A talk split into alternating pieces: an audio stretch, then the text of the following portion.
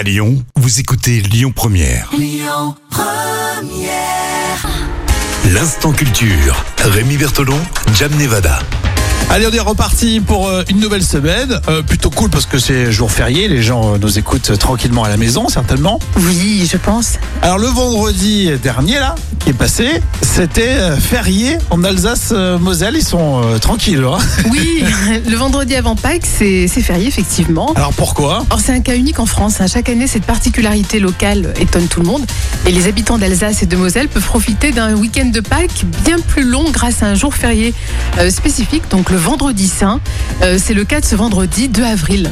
D'accord, mais d'où ça vient? Alors, raconte-nous un petit peu l'histoire. Pourquoi en Alsace-Moselle, eh ben, vendredi dernier, c'était férié Alors, ça remonte à 1871 avec euh, l'annexion par l'Empire allemand des deux territoires français.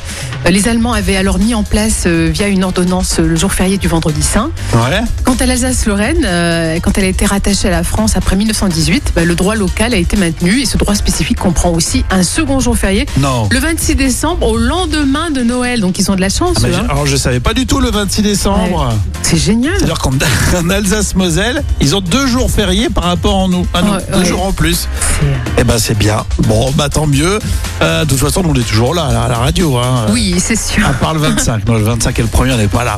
Et euh, le premier mai, je sais pas, il faut qu'on négocie, tiens. on va demander. En tout cas, ça fait vraiment plaisir d'être avec vous en ce jour férié. Détendez-vous. Et euh, tout cela, évidemment, en podcast sur lyonpremière.fr. Écoutez votre radio Lyon Première en direct sur l'application Lyon Première, lyonpremière.fr et bien sûr à Lyon sur 90.2 FM et en DAB+.